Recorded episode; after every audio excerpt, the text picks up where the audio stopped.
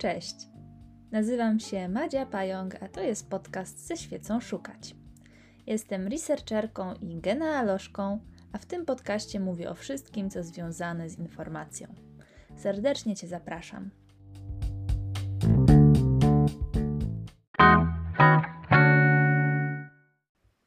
W ostatnich tygodniach zajmowałam się bardzo ważnym dla mnie projektem, który nosi tytuł Zakorzenieni konkretny i zwięzły poradnik genealogiczny. To e-book, który nie faląc się, nie przesadzając, jest naprawdę świetnym kompendium wiedzy genealogicznej. Prowadzi cię w genealogię i pokaże ci, jak w XXI wieku szukać swoich przodków. Po prostu pokazuje, jak w naszych czasach możemy rzeczywiście szukać, nie ograniczając się do e, materiałów, które e, być może były na topie 60-70 lat temu. E, opowiem Ci trochę dzisiaj o zawartości tego e-booka na podstawie jego spisu treści.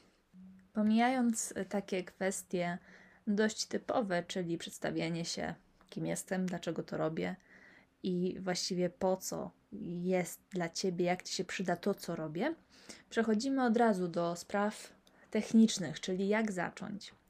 Najpierw opisuję ci, jak wyglądają różne rodzaje drzew genealogicznych, jakie są sposoby e, usystematyzowania swojego researchu i swoich kolejnych znalezisk. Mówimy też o tym, jakie źródła się przydadzą. To jest początek, to jest początek Twojej drogi genealogicznej, więc tutaj zaczynamy od słownictwa, od tego wszystkiego, co być może nie jest jasne, a jest ważne z punktu widzenia rozpoczęcia badań. Nie możemy też pominąć kontekstu kulturowego jest rozdział, gdzie mówimy trochę więcej o historii. Mm, historia to jest ważna, bo mówimy o metrykach urzędowych i rzymskokatolickich głównie. E, omawiamy, jak wyglądały, czym się różniły, jak to się różniło w zależności od terenu, ma to związek z zaborami. Omawiamy, gdzie możesz znaleźć dokumenty, w jakim języku. Wspominam też o metrykach innych wyznań, E, więc tutaj też znajdziesz w mniejszym zakresie, ale mimo wszystko informacje na temat tychże metryk. Poczytasz także o nazwiskach, o tym, jakie mamy nazwiska i e, jak możemy dociekać, skąd pochodzi nasze nazwisko, skąd być może pochodzi nasza rodzina. Wspominam też o szlachcie, i nadmieniam źródła, w których można szukać informacji dotyczących właśnie tej grupy społecznej. I oczywiście nie możemy pominąć miejscowości. Na pewno to znasz, że jest jakaś miejscowość i kolejna miejscowość, jeszcze trzecia miejscowość, i one wszystkie mają bardzo podobne nazwy, a być może nawet te same, tylko są na różnych terytoriach. Pomówimy sobie o tym właśnie, jak te miejscowości możemy wyróżnić, jak się zorientować, gdzie właściwie jesteśmy. I następny rozdział to jest już bardzo konkretny, bardzo praktyczny poradnik, od czego mamy zacząć. I zaczynamy w domu. Zaczynamy od siebie. I w tym podrozdziale e, powiem Ci, co musisz zrobić, e, mając do dyspozycji tylko swoją własną osobę, e, jak możesz zacząć swoje poszukiwania.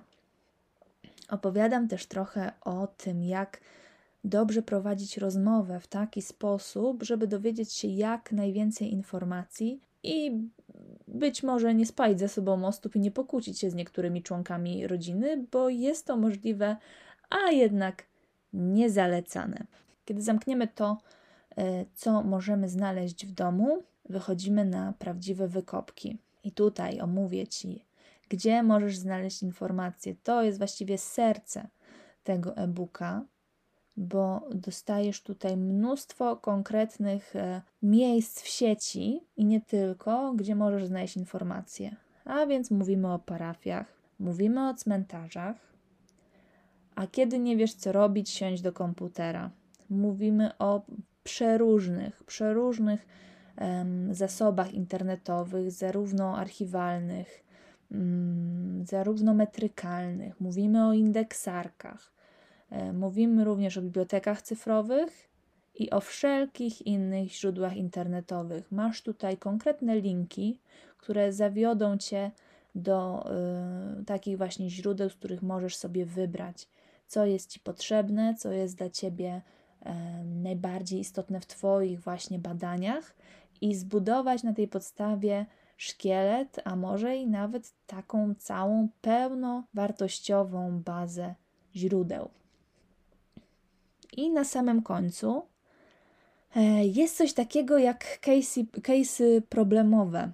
Przeprowadzam Cię przez takie trzy sytuacje, gdzie nie zgadza się data, może nie zgadzać się nazwisko, a także może nie być dokumentów. Opisuję, co ja bym zrobiła w takiej sytuacji, jak się zachować, jakie kroki podjąć. I po takim procesie, który jest szybki, jest zwięzły, jest konkretny, ale wypakowany wiedzą, koniec.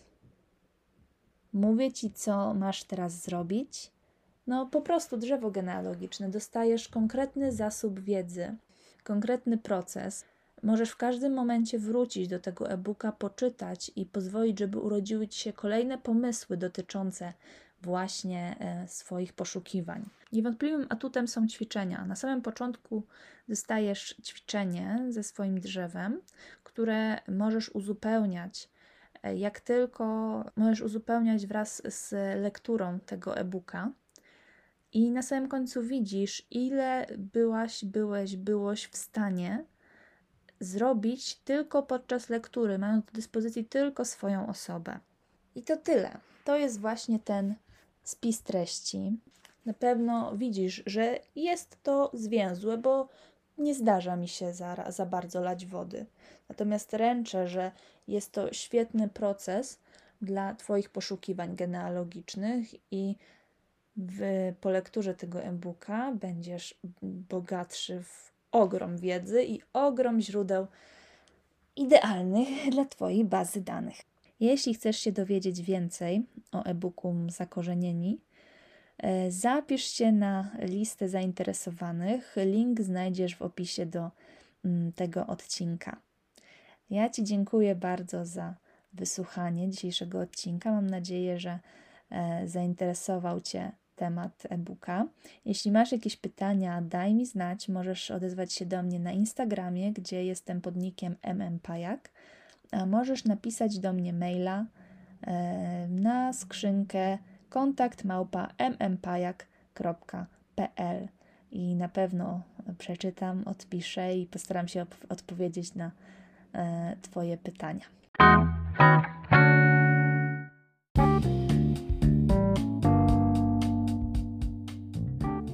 A na razie Cię żegnam i do usłyszenia. Myślę, że niedługo. Pa, pa.